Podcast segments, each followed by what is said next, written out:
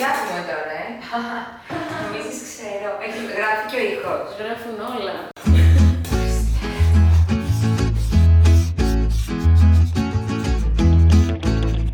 Hello! Καλώς ήρθατε στο τρίτο μου podcast. Εσείως φτάσαμε τα τρία επεισόδια. Έχουμε συζητήσει ε, για τα reality show, έχουμε συζητήσει για το φόβο της αποτυχίας. Ήρθε η ώρα να συζητήσουμε για κάτι που αφορά στη δουλειά μου. Για τα social media και την εικόνα μας μέσα σε αυτά. Ε, α, Μαρία, ξέχασα να σου πω τι συζητάμε σήμερα, αλλά νομίζω με ακολουθείς στο Instagram. Οπότε έχεις μία ιδέα για το τι θα συζητήσουμε; Ε, για και από μένα. Ε, ναι, κάτι είδα στα stories. Οπότε, ναι, είμαι προετοιμασμένη. Παιδιά, έχει έρθει εδώ μία ώρα. Στείνουμε, ετοιμάζουμε. Δεν τις έχω πει τι Δεν θα έχουμε πει συζητήσουμε. τίποτα, ναι. Τε- τόσο, τόσο καλή. Λοιπόν, ναι, είχα μ, πολύ καιρό στο κεφάλι μου και έχω αυτούς τους προβληματισμούς για την εικόνα μας στα social media, για τα φίλτρα στα Instagram που κάπως στην αρχή ξεκίνησαν να φτιάχνουν λίγο την επιδερμίδα και καταλήξαμε πια να έχουμε κάτι φίλτρα που κάπως έχουμε άλλες μούρες εντελώς, τύπου δεν με αναγνωρίζω εγώ. Ε, και κάπως αυτό έγινε, στην αρχή γελούσαμε, μετά ε, το κάναμε όταν δεν αισθανόμασταν πολύ καλά και μετά κάπως αυτό έγινε κανονικότητα. Και αυτή η κανονικότητα μεταφέρθηκε φυσικά, γιατί ό,τι θα συζητήσουμε τώρα, ό,τι συμβαίνει στα social media, συμβαίνει και σε μια κοινωνία. Απλώς, εμ, τα social media είναι μια μικροκοινωνία και προφανώς και μπορώ να τα αναλύσω περισσότερο γιατί μέσα από αυτά, εργα... μέσα από αυτά εργάζομαι τα τελευταία ένα, δύο, εφτά χρόνια; Είναι, είναι πια εφτά, κάτι; Μπορεί και οχτώ. Είμαι πολύ κακή στα μαθηματικά. Από το 15. Ω- Οχτώ. Οχτώ χρόνια. Ναι. Οχτώ χρόνια λοιπόν. Εμ, και δεν ήταν πάντα έτσι. Τέλος πάντων, να πάρουμε τα πράγματα από την αρχή. Ε, είναι, είναι, είμαι, είμαι boomer. Κάνω αυτό το βίντεο και είμαι boomer. Ε, ε, καθόμουν και σκεφτόμουν τι θέλω να συζητήσω. Ξέρετε, έγραφα εδώ πέρα τα bullet points αυτών που έχω στο κεφάλι μου για να μην τα ξεχάσω. Και σε κάποια στιγμή λέω, πω πω, Άννα Μαρία, πόσο boomer είσαι κορίτσι μου. Δηλαδή, Πραγματικά, ένα 13χρονο κορίτσι, γιατί να ακούσει αυτό το podcast, ας πούμε; Γιατί να, να κάτσει να σε ακούσει, να λες «Τα φίλτρα είναι κακά». Όχι, εντάξει. Δεν θα πω ότι τα φίλτρα είναι κακά. Δεν είναι αυτός ο στόχος μου. Οπότε, αν είσαι 13-14 χρονών, άκουσέ με. Ωραία θα περάσουμε. Θα προσπαθήσω να είμαι, ξέρεις, η cool θεία της υπόθεσης. Είναι, είναι πολύ ξεκάθαρος στους περισσότερους και νομίζω μ, ότι αν κάτσω και συζητήσω κι εγώ η ίδια, που έχω, όταν, αν έχω χρησιμοποιήσει φίλτρα, θα πω «Έλα μωρέ, καταλαβαίνω ότι αυτό δεν είναι πραγματικότητα. Για πλάκα το κάνω». Όμως, η πλάκα πολλές φορές καταλήγει να γίνεται συνήθεια και η συνήθεια να γίνεται κανονικότητα. Και αυτός είναι ο λόγος που θέλησα να καταπιαστώ με αυτό το θέμα. Διότι πια στα social media μου βλέπω ως επί το πλείστον fake εικόνες, fake πρόσωπα, ανθρώπους που εσύ μπορεί να μην έχεις δει από κοντά και να λες «Α, οκ, είναι έτσι». Όμως εγώ τυχαίνει να έχω γνωρίσει πολλούς από αυτούς από κοντά και να είμαι σε φάση «Μαλάκα, δεν α, είναι οκ αυτό».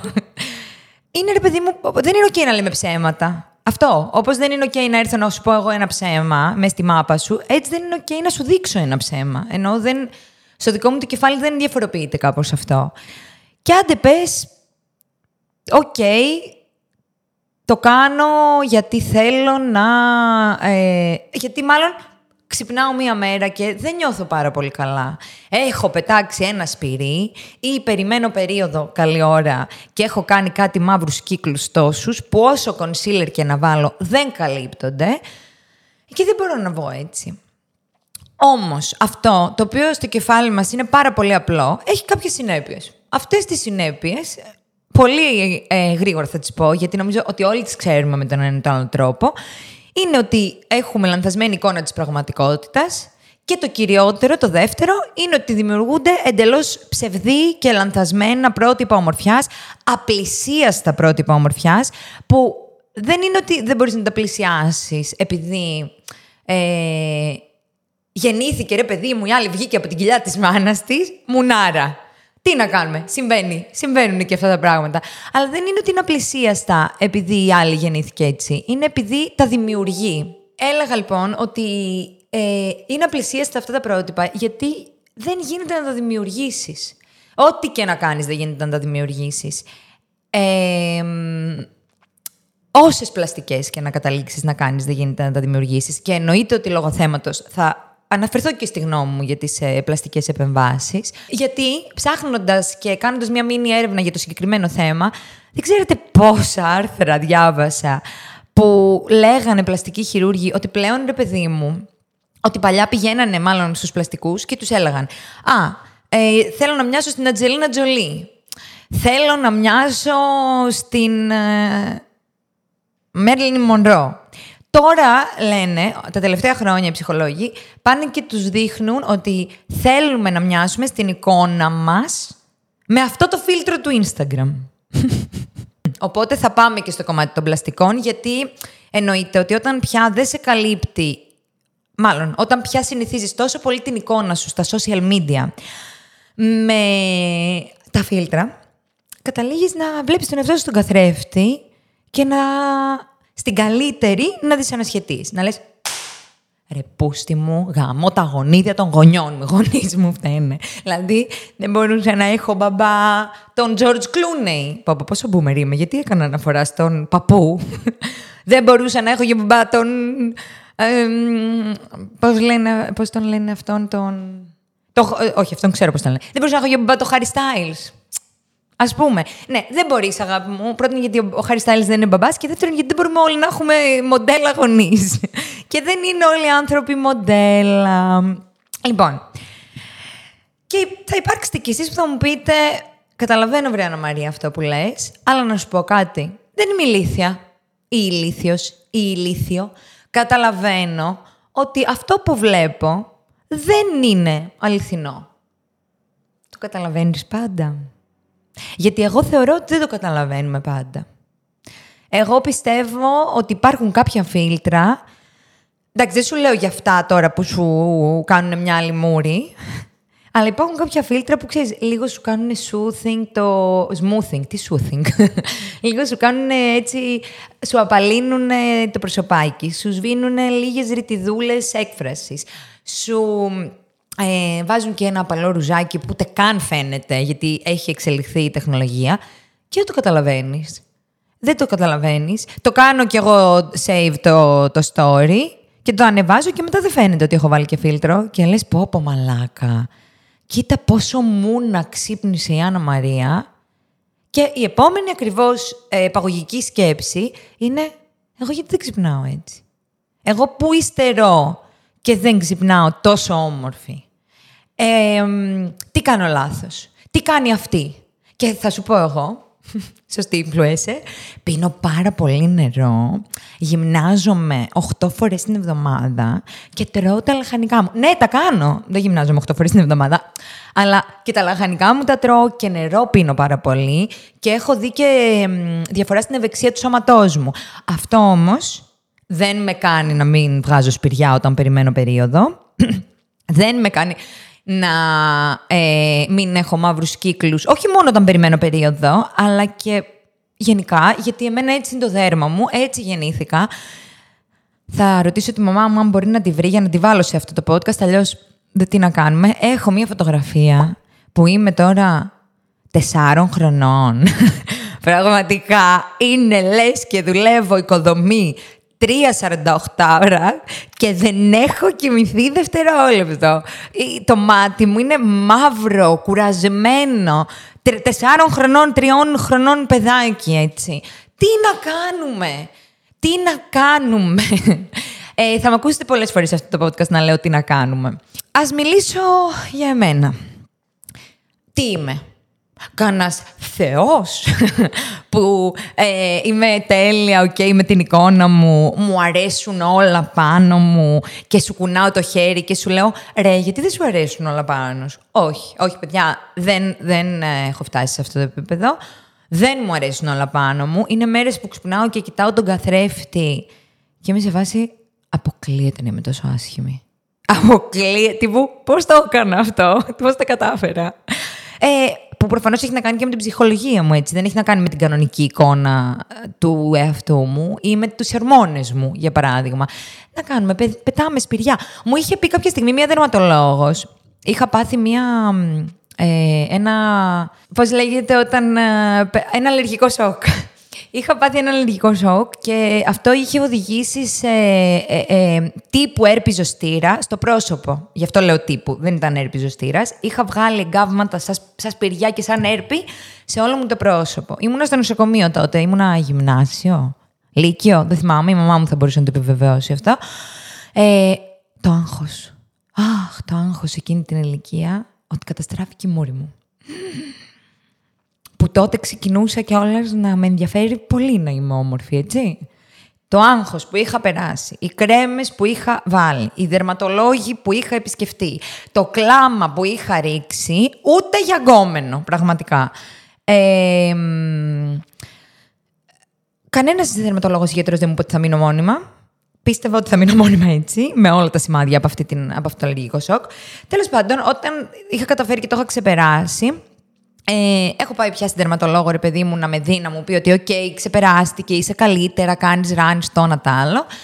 Ε, και της λέω, θα, δεν, δεν θα αρχίσω τώρα να έχω ε, ακμή μετά από όλο αυτό, γιατί εγώ δεν είχα ακμή στη ζωή μου. Πραγματική, ποτέ δεν πέρασα αυτή τη δυσκολία. Ε, και μου λέει, όχι, δεν είναι ότι ξαφνικά το δέρμα σου θα αλλάξει. Απλώς μου λέει, σπηριά στην περίοδο θα βγάζεις ο κόσμος να χαλάσει. Αν μου λέει δεν βγάζεις και δεν πετάς σπηριά στην περίοδο, υπάρχει πρόβλημα, κάτι δεν λειτουργεί σωστά. Γιατί, γιατί έτσι είναι οι ορμόνες, ρε παιδάκι μου. Τι να κάνουμε. Και ναι, υπάρχουν ε, σπηριά τα οποία οι άλλοι δεν τα βλέπουν καν ότι τα έχεις και εσύ ξυπνάς το πρωί και βλέπεις μόνο αυτό στον καθρέφτη. Είσαι ένα σπυρί με μάτια. Το ξέρω, το έχω περάσει. Και ειδικά είμαι καλύτερα στην αποδοχή του εαυτού μου και της εικόνας μου. Πολύ. Έχω περάσει πάρα πολύ δύσκολα. Και επειδή εδώ πέρα συνηθίζουμε να μιλάμε για τις εμπειρίες μας, αυτό θα κάνω κι εγώ. Βέβαια, δεν έχω περάσει δύσκολα όσον αφορά το πρόσωπό μου. Δηλαδή, σε αυτό οι ανασφάλειές μου ε, βασικά δεν είχα ανασφάλειες ποτέ για το πρόσωπό μου. Ίσως λίγο να ξεκίνησαν όταν συνειδητοποίησα ότι, όπα, δεν είμαι πια απλά όμορφη επειδή είμαι νέα. Σπάει λίγο, πέφτει το μέτωπο, βγάζω λίγες ρητίδες εδώ. ρητί- Εκεί λίγο να ξεκίνησε να ασφαλίσει το πρόσωπό μου. Ω έφηβη όμως, γιατί εγώ έχω στόχο να πιάσω τα 13 χρόνια στο σημερινό podcast. Ω έφηβη όμως, μάλλον όχι ως έφηβη. Και θα σας πω γιατί. Ούτε με το σώμα μου είχα ποτέ ανασφάλεια. Ποτέ. Μέχρι πριν από έξι χρόνια που ξεκίνησα ε, πλέον πολύ εντατικά αυτή τη δουλειά.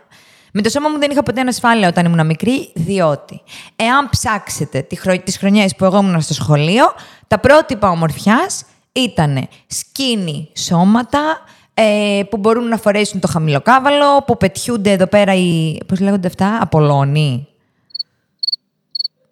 Δεν έχω ιδέα. Αυτά εδώ τα κόκαλα, ρε παιδί μου, που πετιούνται, που το ποδαράκι είναι καλαμάκι.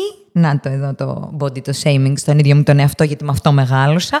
Αλλά αυτό ήταν το πρότυπο.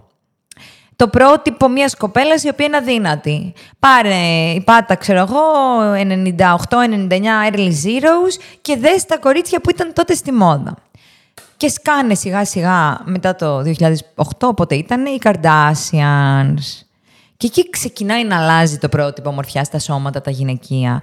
Μισό λεπτό να πω σε αυτό το σημείο ότι δεν είχα ποτέ πρόβλημα με την υγεία μου. Ποτέ οι γονείς μου δεν με πήγαν στο γιατρό γιατί δεν τρώω ή γιατί τους έλεγα ότι είμαι πάρα πολύ ε, παχιά ενώ δεν ήμουνα ή δεν αντιμετώπισα ποτέ στη ζωή μου πρόβλημα ε, ανορεξίας.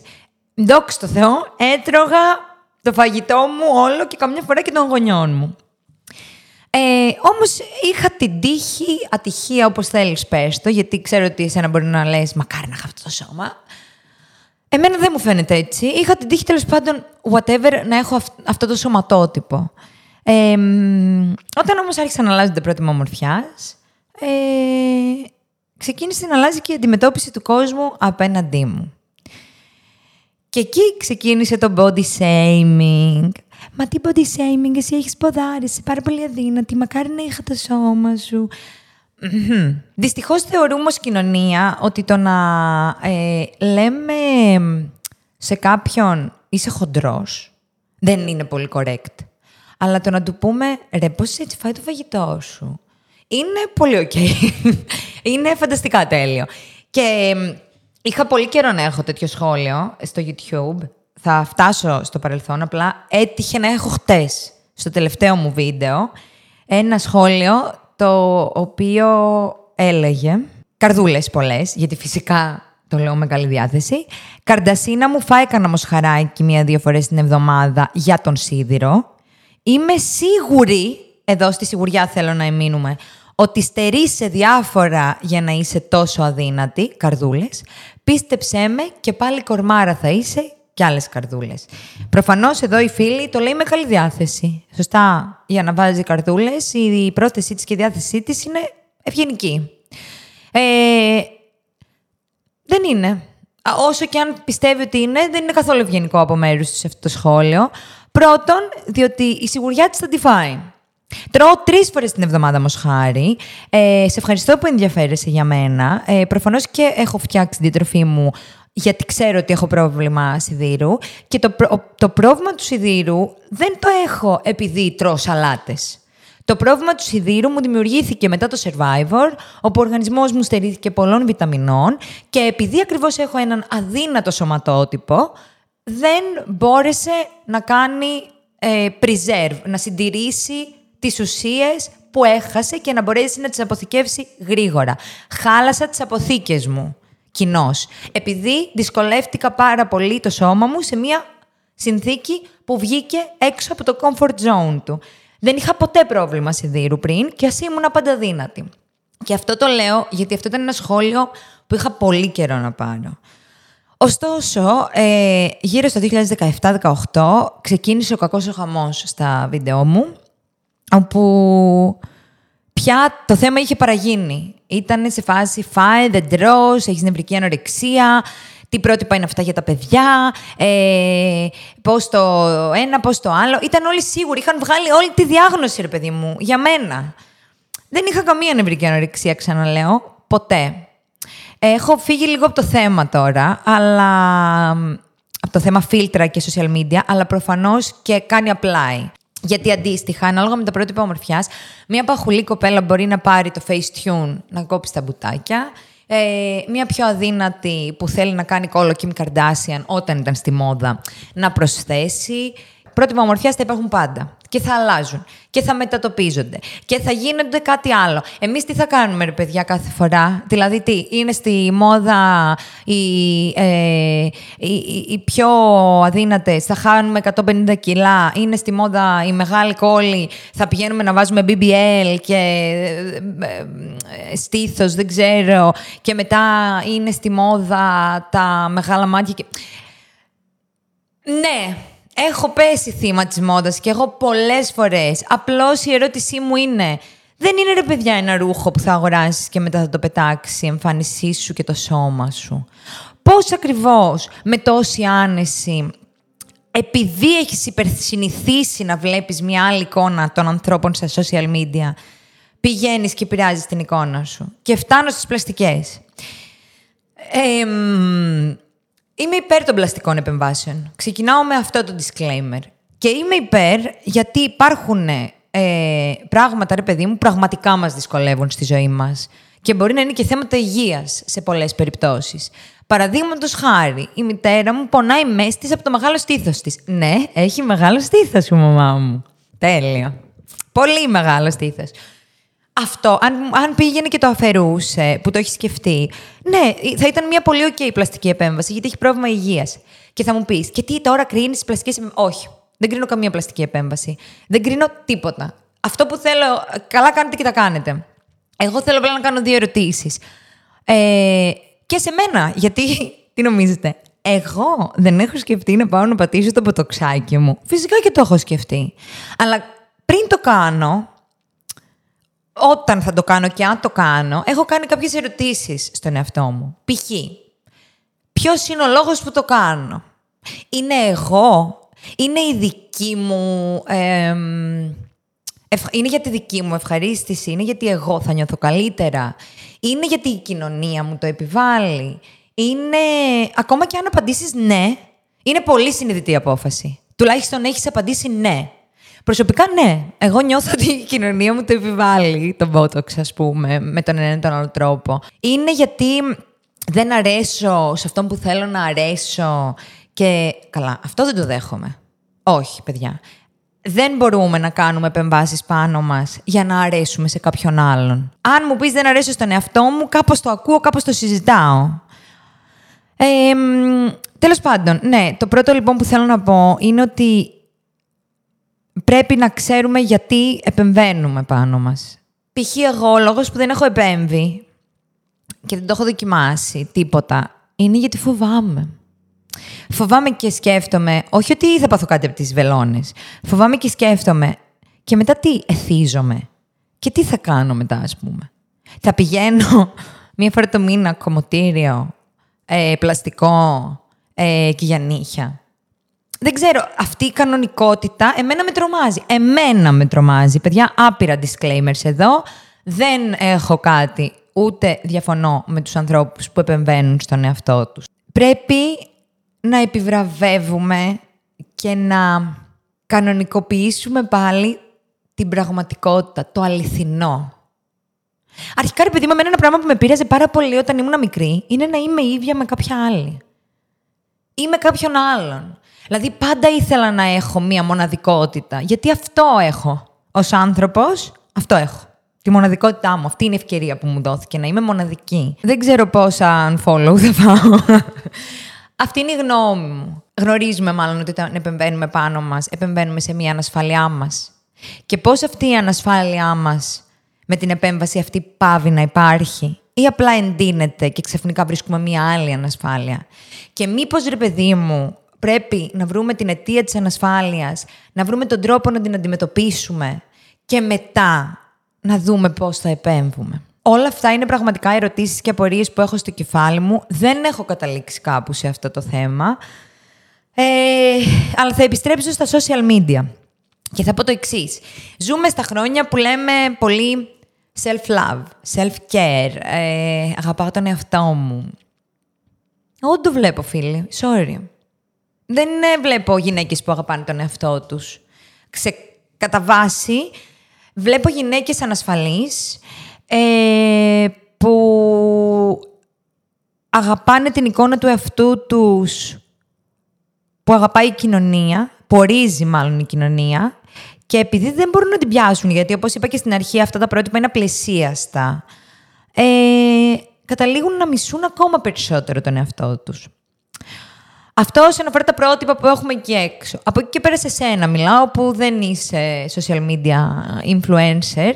Ε, ακολούθα, δες ε, πλασματικές εικόνες, αλλά προσπάθησε να τις ξεχωρίζεις και ταυτόχρονα ακολούθα και πιο υγιή πρότυπα. Ξεκίνησε αυτή η ιδέα του podcast γιατί μου στείλατε άπειρη μηνύματα πω, πω, πώς γίνεται να μην έχεις ανασφάλεια με τους μαύρους κύκλους. Έχω, έχω ανασφάλεια με τους μαύρους κύκλους μου. Έχω φούλ ανασφάλεια με τους μαύρους κύκλους μου. Ε, μπορώ να σας δείξω μηνύματα φίλων μου. Ε, κατά βάση είναι ε, πώς μπάφους ήπιες ρε. Ε, μ, ε, εντάξει, αυτό θα το πω γιατί είναι κακό αστείο των φίλων μου, αλλά έχει να κάνει με μπουνιά που μπορείς να φας στο μάτι, ας πούμε. Ε, μ, τέλος πάντων, εννοώ ότι κάνουν και πλάκα. Και εννοείται είναι φίλοι μου και το χαχαχουχού. Αλλά ξέρετε πόσες φορές έχω εκνευριστεί και με τους φίλους μου. Και εκνευρίζομαι γιατί προφανώς και την έχω αυτή την ανασφάλεια με τους μαύρους κύκλους. Όσον αφορά λοιπόν το self-care και το self-love που ανέφερα προηγουμένως, κοιτάξτε να το κάνετε κανονικά. Δηλαδή, βρείτε τον τρόπο Κάντε και τα botox σας, κάντε και τα filler σας, κάντε και, και τις πλαστικές στο στήθος σας, κάντε και ό,τι θέλετε. Αλλά βρείτε και τον τρόπο να κάνετε πραγματικό self-love. Δηλαδή, self-love δεν είναι έβγαλα 5.000 ευρώ και πάω και τα βάζω για να βάλω ε, στήθος, γιατί αγαπάω τον εαυτό μου. Το self-love είναι άλλο. Είναι ε, με φροντίζω, ε, με ξεκουράζω, μου δίνω το χρόνο μου, μου παίρνω λουλούδια, μου κάνω πατ-πατ στην πλάτη όταν ε, δεν έχουν πάει όλα τα πράγματα έτσι όπως τις ήθελα, όταν, είμαι πιο, όταν ζορίζομαι, όταν δεν μπορώ να πάρω τα πόδια μου. Μου, λέω, μου δίνω το χρόνο μου. Αυτό είναι αγαπάω τον εαυτό μου. Και μετά φυσικά, αφού τα κάνεις όλα αυτά, πάνε βάλε και στήθος, πάνε βάλε και, πάνε κάνει και botox, πάνε και κάνει και ό,τι θέλεις. Ε, τι ωραία που τα λέω για ακόμη μια φορά, ε! Φανταστικά, εύκολα όλα.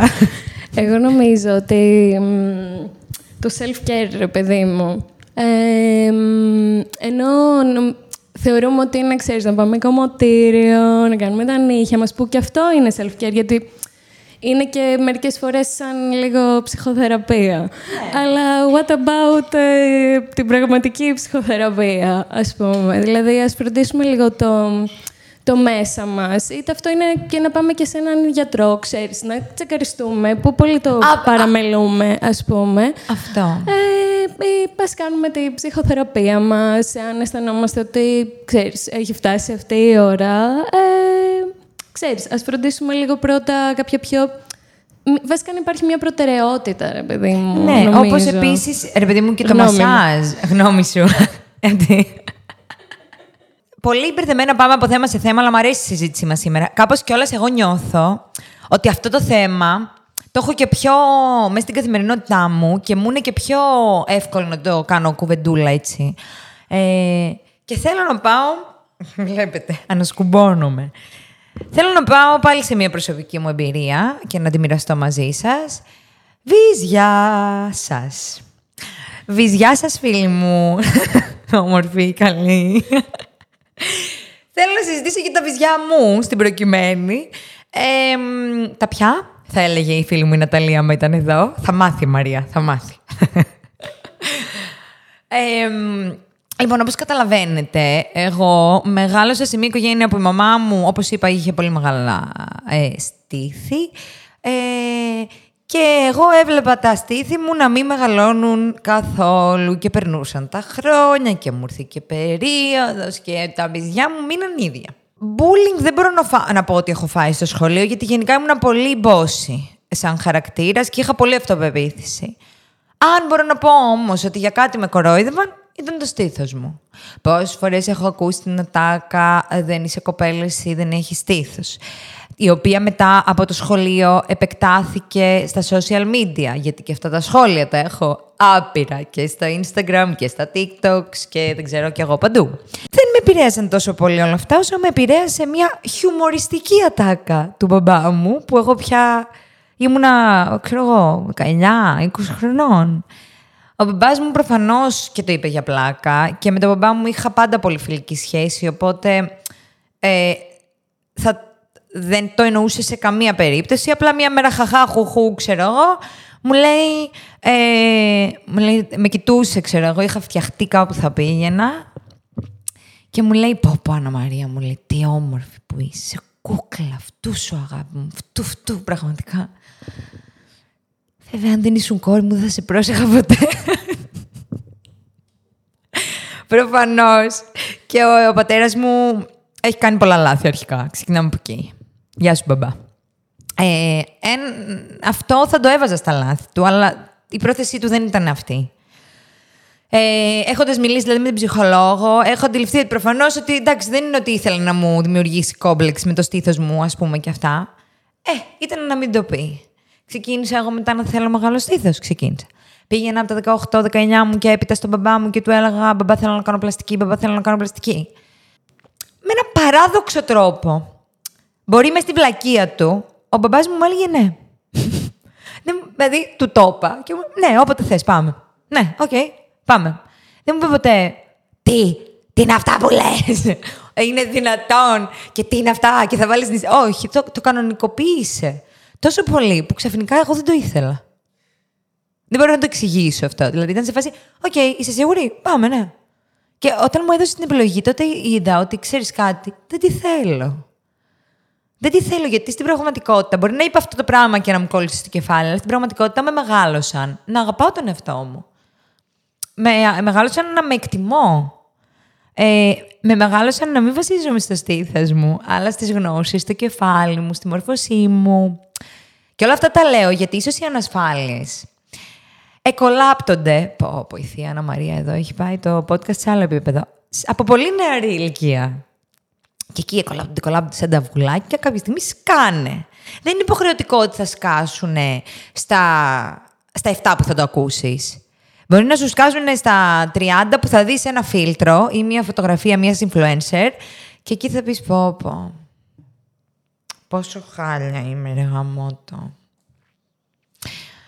By the way, προχτές μου στέλνει ένας φίλος μου, φορούσε ένα φόρεμα ε, που αν το φορούσα χωρίς σου... Γενικά δεν έχω σουτιέν. Μάλλον το έχετε παρατηρήσει. Γιατί δεν το χρειάζομαι και γιατί χαίρομαι κιόλας γι' αυτό, να σας πω την αλήθεια. Ε, είναι πολύ ανάλαφρη η φασούλα εδώ. Τα κορίτσια με καταλαβαίνουν. Ε, αλλά τέλος πάντων, φορούσε σουτιέν αναγκαστικά το ένα και μοναδικό που έχω, γιατί το ρούχο αυτό δεν, δεν γινόταν χωρίς σουτιέν. Και μου στέλνει ένας φίλος μου σε ένα story που έχω ανεβάσει και μου λέει να σε ρωτήσω, ρε μαλάκα. Γκούγκλαρες how to put on a bra. Πλέον μου φαίνεται τόσο αστείο αυτό το θέμα, γιατί έχω αποδεχτεί το στήθος μου ε, χίλια εκατό. Και γιατί μιλάω για αυτές τις δύο ανασφαλίες μου, για τα κιλά μου και το στήθος μου. Γιατί δείτε τώρα τη διαφορά. Με το στήθος μου είμαι τόσο ok, τόσο χαρούμενη στην πραγματικότητα που έχω αυτό το στήθος, που δεν έκανα ποτέ το λάθος μέσα στην παιδική μου ανασφάλεια να, να βάλω βυζιά. Και που πραγματικά το έχω αποδεχτεί τόσο πολύ, που δεν πά να λέει ο άλλος ό,τι θέλει, στο παπά μου και αύριο Πέμπτη. Αλλά τα κιλά μου δεν τα έχω αποδεχτεί. Δεν τα έχω αποδεχτεί καθόλου.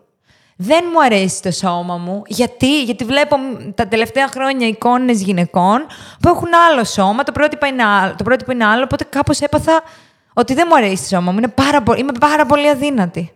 Δεν μου αρέσει. Δεν μου αρέσει πώς μου κάθονται τα ρούχα δεν μου αρέσει τα πόδια μου. Και ξέρεις, όταν αυτό το λέω στις φίλες μου και στον κοντινό μου περίγυρο, είναι πάντα. Ε, οι περισσότεροι είναι σε φάση. Τι λες, ρε Μαλάκα, έλα τώρα, κλαίνει χείρες, κλαίνει και παντρεμένες, ας πούμε. Έχω βέβαια και τις φίλες μου, τύπου Δανάη, Φωτεινή, που μου λένε. Καλά, εντάξει, εγώ δεν το βλέπω, αλλά το καταλαβαίνω. Γιατί και εγώ έχω άλλη ανασφάλεια που εσύ δεν τη βλέπεις, ας πούμε. Να το πάλι ο κοινωνικός περίγυρος, λοιπόν. Δηλαδή, ο κοινωνικός σου περίγυρος, όταν κάτι σε επηρεάζει, πρέπει να προσέχει πώς το θέτει. Τώρα για τα βυζιά, αλήθεια, χαίστηκα ό,τι και να μου πούν. Είτε μου γράψετε εσείς κάτι για το στήθος μου, είτε μου το πούν οι φίλοι μου. Δεν με νοιάζει, γιατί το έχω αντιμετωπίσει. Οπότε, ναι, οι φίλοι μου μπορούν να μου το λένε. Όταν όμως έχω μια ανασφάλεια τεράστια, το κοινωνικό μου περιβάλλον μου την εντείνει. Και ταυτόχρονα πιάνω το κινητό μου και μπαίνω στα social media και βλέπω φίλτρα παντού, Photoshop και Facetune παντού, ε, αλλοιωμένες εικόνες παντού, τότε τι; Τότε τι; Και να σου πω κάτι. Θα μου πει ο άλλος, ξέρεις κάτι, πάει η κοινωνία σε μια περίοδο που θα ζούμε μέσα από AIs. Σύμφωνοι. Απλά τώρα δεν ζούμε, οπότε εγώ μιλάω για το τώρα. Δηλαδή, όταν θα φτιάχνουμε τα avatar μας και θα ζούμε όντως μέσα από αυτά, ε, και εγώ θα μου βάλω παιδιά κάτι βυζιά, τόσα, μα την Παναγία δηλαδή, χορταστικά, χορταστικά. Αυτή τη στιγμή όμως ακόμα είμαστε άνθρωποι που βγαίνουμε, που συναναστρεφόμαστε, που, που, που, που, που. Και για να το κλείσω, γιατί έχω μιλήσει αρκετά, θέλω να σας πω δύο πράγματα. Το ένα είναι ότι έψαξα αρκετά στο ίντερνετ για να δω αν αυτό ισχύει. Μου φαίνεται ότι ισχύει γιατί το έψαξα πολύ και το γράφανε πολλά άρθρα και εμπεριστατωμένα. Δυστυχώς δεν βρήκα κάποια φωτογραφία που να το αποδεικνύει, αλλά διάβασα ότι το 2021 στην Νορβηγία ψηφίστηκε ένας νόμος ο οποίος ε, λέει ότι ε, σε όλα τα paid και sponsored posts που θα κάνουν οι influencers θα πρέπει σε περίπτωση που υπάρχει αλλίωση της εικόνας να αναγράφεται. Και διαφορετικά ε, υπάρχει πρόστιμο. στην αρχή μου φάνηκε fake news. Μετά άρχισα να το ψάχνω παραπάνω Ε, και είδα ότι υπήρχαν συνεντεύξεις ανθρώπων που μιλούσαν γι' αυτό, ότι γενικότερα ε, συζητήθηκε πάρα πολύ. Δεν το έψαξα μόνο σε ελληνικά site προφανώς, το έψαξα και σε ξένα, υπήρχε και σε πολύ μεγάλα site, οπότε χωρίς να θέλω να σας παραπληροφορήσω, θεωρώ ότι με βάση την έρευνάς μου αυτό ισχύει. Τώρα, από το 2021 μέχρι σήμερα, αν ισχύει ακόμα, δεν το γνωρίζω. Ωστόσο, ήθελα να το θέσω εδώ, γιατί θεωρώ ότι θα ήταν χρήσιμο. Θα ήταν χρήσιμο να ξέρουμε for fact ότι αυτό που βλέπουμε δεν είναι η πραγματικότητα, αλλά είναι μια επεξεργασμένη εικόνα της πραγματικότητας, γιατί ίσως στο κεφάλι μας θα γινόταν μια σύνδεση που θα βοηθούσε στο να μην αισθανόμαστε, ε, το, να μην μας πετάγονται μάλλον τόσο έντονα οι ανασφάλειες οι δικές μας.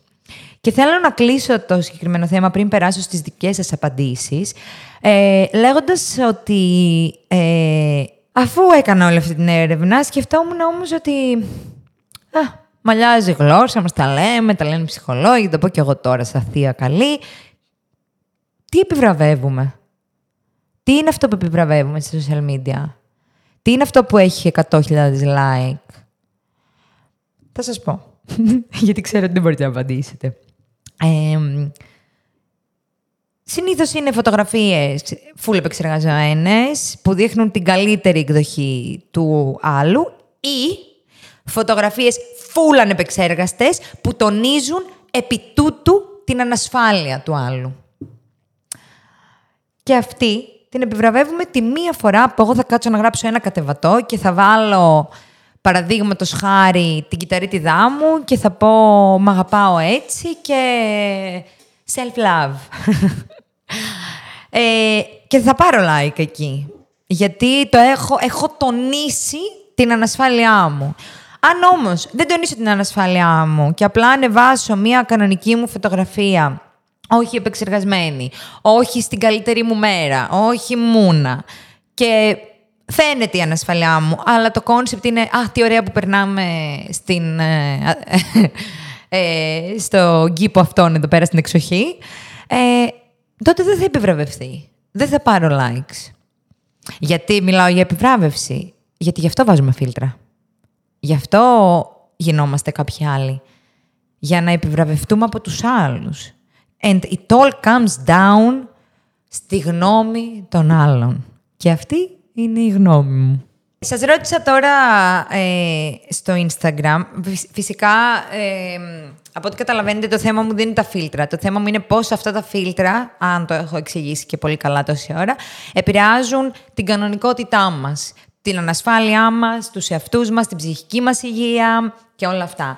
Σας ρώτησα λοιπόν γιατί τα χρησιμοποιείτε. Ε,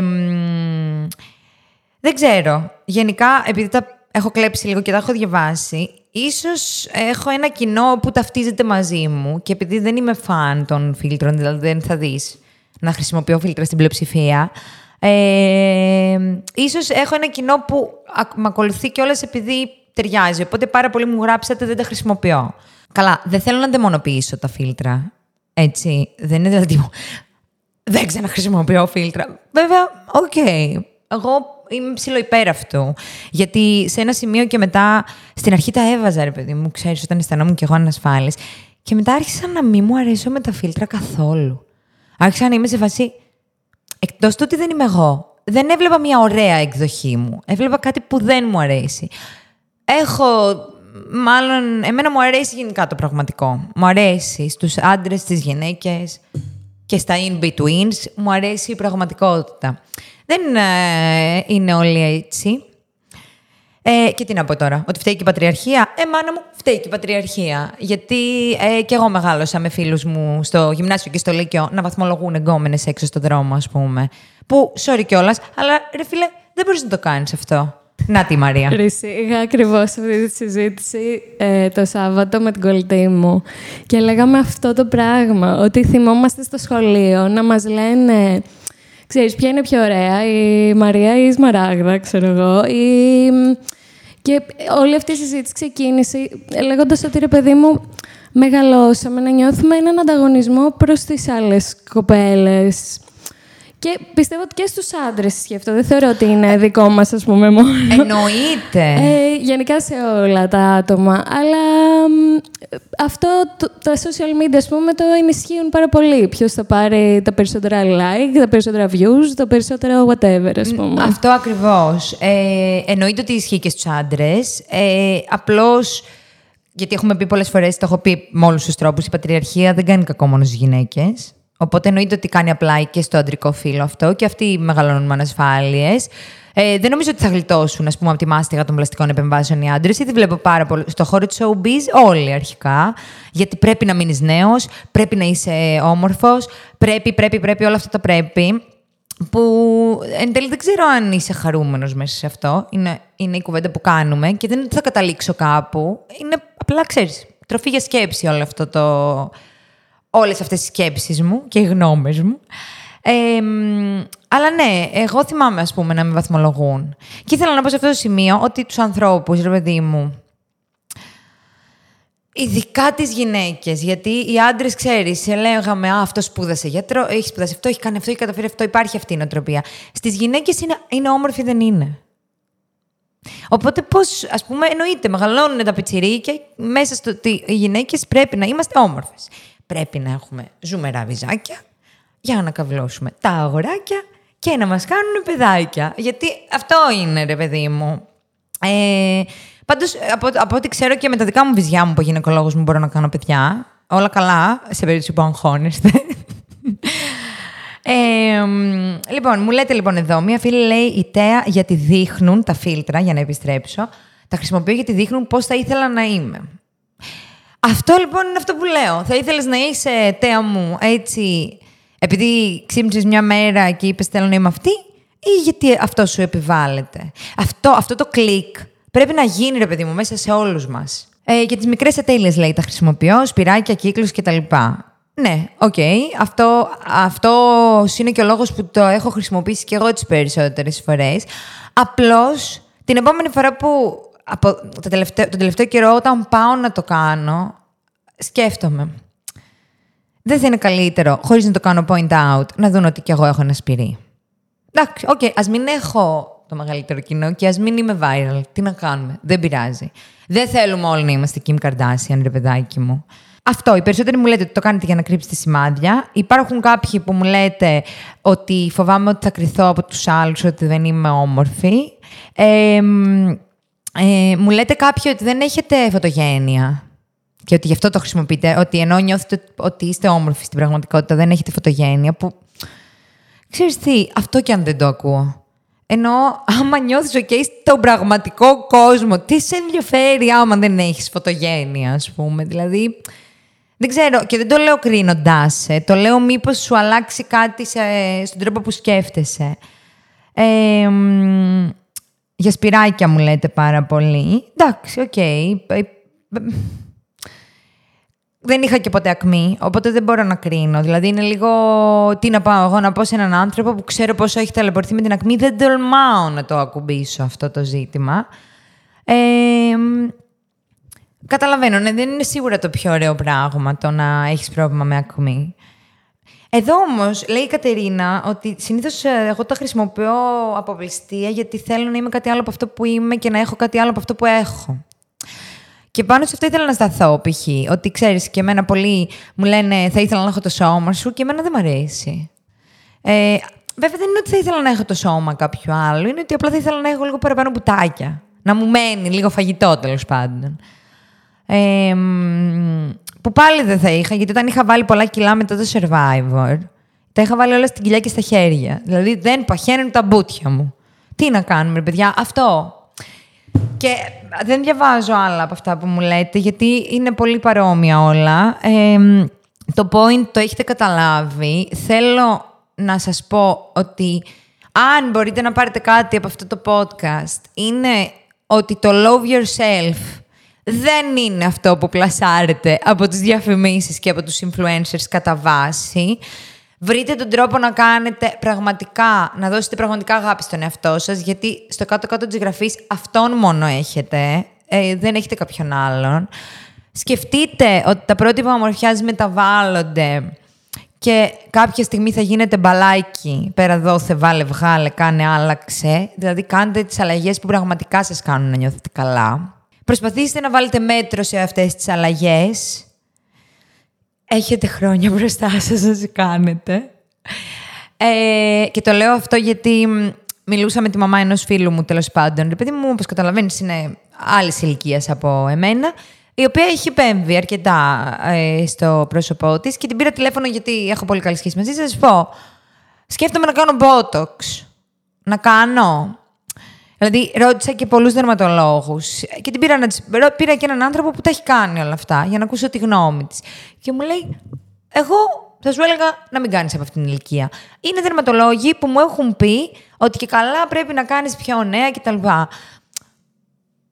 Δεν ξέρω γιατί. Θα μπορούσα να ακούσω το δερματολόγο. Επέλεξα να ακούσω τη μαμά του φίλου μου που για κάποιο λόγο τη βλέπω και βλέπω μια γυναίκα πολύ όμορφη, με σωστές επεμβάσεις, ε, τόσο όσο. Σε μια ηλικία της ξεκίνησε που το καταλαβαίνω περισσότερο. Δεν ξέρω, δηλαδή, κάπως νιώθω κανονική θεία πια, ότι δεν είναι όλα για όλες τις ηλικίες. Και για να το κλείσω, γενικότερα, ε, δείτε social media, ακολουθήστε, πάρτε ιδέες, κάντε ράντε, απλά ε, κρίνετε και μην αγοράζετε άκρητα τα πάντα που σας πολλούνται. Δεν ε, είναι όλα αληθινά. Και η, κανη- η κανονικοποίηση επίσης του μη αληθινού πρέπει να έχει όριο. Αυτό λέω. Αυτό. Δεν ξέρω πόσο λάθος ακούγεται. Δεν ε, ξέρω αν συμφωνείτε με τη γνώμη μου, αλλά είναι η γνώμη μου. Νομίζω πιο ξεκάθαρο. δεν μπορεί να γίνει. Ξέρω μπορεί να το γράψεις στο κούτελο. Ε, πάρτε τη και άμα δεν σας κάνει, ξέρετε, την πετάτε και στα σκουπίδια, απλά να την πετάξετε στην ανακύκλωση, παρακαλώ. Έτσι να περάσουμε και τα υπόλοιπα μηνύματά μας. Αυτό ήταν το podcast για σήμερα. Ευχαριστώ πάρα πολύ που ήσασταν εδώ σήμερα όσοι ήσασταν. Ευχαριστώ πάρα πολύ που ε, δίνετε τόσο engagement στα σχόλια αυτού του βίντεο, αυτών των βίντεο. Μ' αρέσει πάρα πολύ που σχολιάζουμε, που συζητάμε, που αναπτύσσουμε μαζί μετά τις απόψεις μας. Ε, Μαρία, θες να προσθέσεις κάτι; Ε, ναι, εγώ θέλω να πω με κίνδυνο να ακουστώ κλισέ ότι... Και άλλη θεία στην παρέα και είναι και πιο μικρή. Ε, ότι, ρε παιδί μου, το, οι ατέλειές μας, τα σπυράκια μας, ε, είναι οι εμπειρίες μας, είναι αυτό που μας κάνει μοναδικούς και πρέπει έτσι, ρε παιδί μου, να τα, να τα δούμε λίγο σαν τέχνη, δεν ξέρω, σαν κάτι όμορφο. Α, ναι, λι- ε, πριν κλείσω, επειδή λες αυτό, θέλω να προσθέσω ότι όταν αγαπάς κάτι, δείχνει και πιο όμορφο, εν τέλει. Δηλαδή, αν το αγαπήσεις εσύ, το προμοτάρεις και ως πιο ωραίο. Δείτε το στήθος μου. Εγώ το αγαπώ. Δεν σ' αρέσει, δεν με νοιάζει. Οπότε κάπως είναι πιο ωραίο. Αυτό. Έτσι θα κλείσουμε. Με βυζιά σας. Ευχαριστούμε πάρα πολύ που ακούσατε ή είδατε αυτό το podcast. Τα λέμε σε κάποιο άλλο podcast ή κάποιο άλλο βίντεο γενικότερα. Από μένα και τη Μαρία. Τσιουμπιουμίου. Μουα!